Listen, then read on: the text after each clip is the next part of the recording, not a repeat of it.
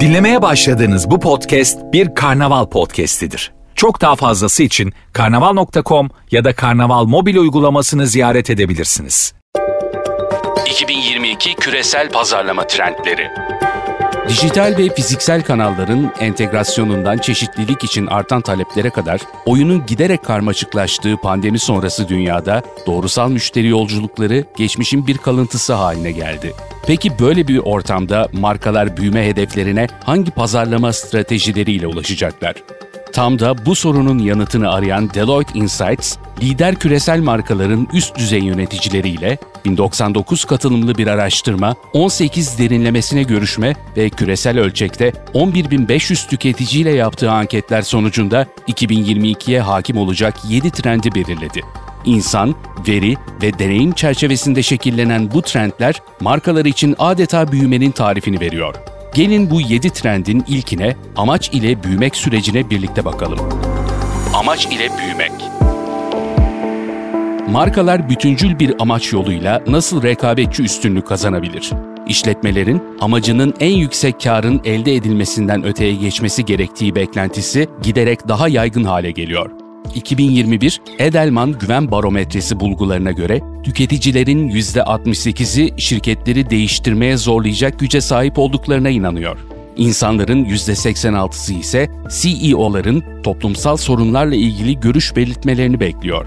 Birçok işletme için sahip oldukları amaç işlerinin büyük bir kısmını yönlendiriyor. Amacın öncelikler listesinde üst sıraya çıkmasıyla işletmeler ürün teslimatından çalışanlara verilen marka mesajlarına ve toplum katılımı stratejilerine kadar her şeyi yeniden düşündükleri için bu durum elbette karmaşıklığa yol açıyor.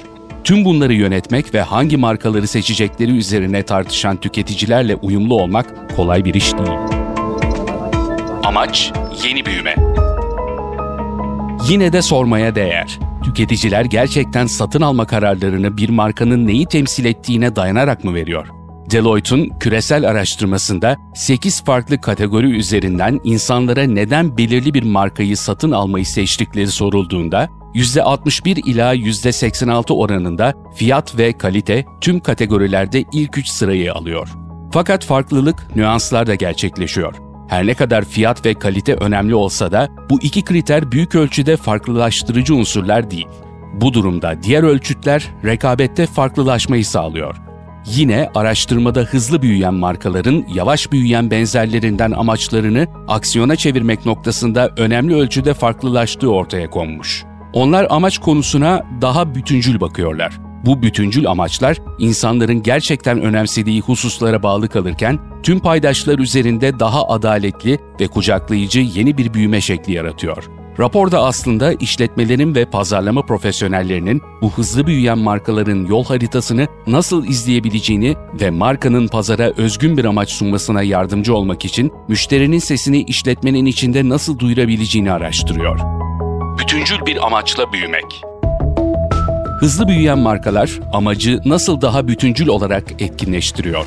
Yüksek büyüme ve düşük büyüme göstergelerine sahip markalar amacı benzer oranlarda ürün ve hizmet sunulması için bir ilham kaynağı olarak değerlendirse de hızlı büyüyen markalar amacı %66 oranında çalışanların karar vermesinde bir kılavuz olarak görürken %41 amacın daha çok kurumsal sosyal sorumluluk yatırım stratejisini yönlendirdiğini düşünüyor.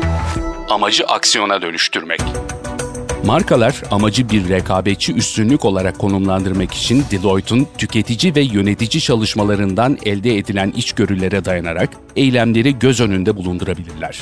Sürece organizasyonun değerleri ile başlayın ve sonra paydaş değerleriyle bunları rafine edin.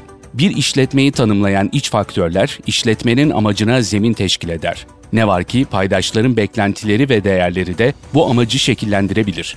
İşletmeler somut bir etki oluşturmak için hangi sorunlara odaklanmamaları gerektiğine karar verirken güçlü yönlerini dikkate alabilirler. Bu, onları etki oluşturabilecekleri kadar yeterli donanıma sahip olmadıkları sorunlara çok fazla eğilmekten korur. Amaç, kuruluşun genelinde işbirliğini ve güvenilir olmayı gerektirir. Hızlı büyüyen markalar ürün teslimatından çalışanların değerlendirilmesi sürecine kadar amaçlarını daha sıklıkla ölçerler.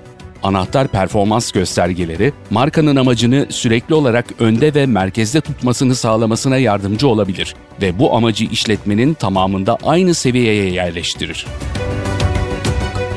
CMO'lar amacı ve müşteri deneyimini bağdaştırır. UPS Vakfı'nın eski kurumsal ilişkiler bölümü başkanı ve United Way'in pazarlamadan sorumlu genel müdür yardımcısı Lisa Bowman şöyle açıklıyor.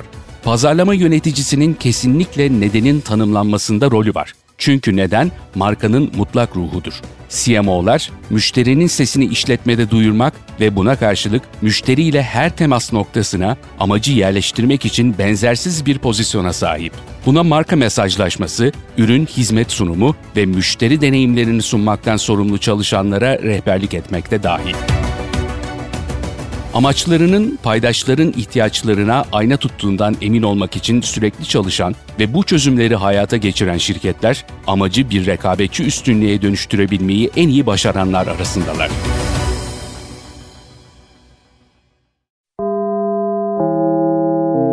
Dinlemiş olduğunuz bu podcast bir karnaval podcastidir. Çok daha fazlası için karnaval.com ya da karnaval mobil uygulamasını ziyaret edebilirsiniz.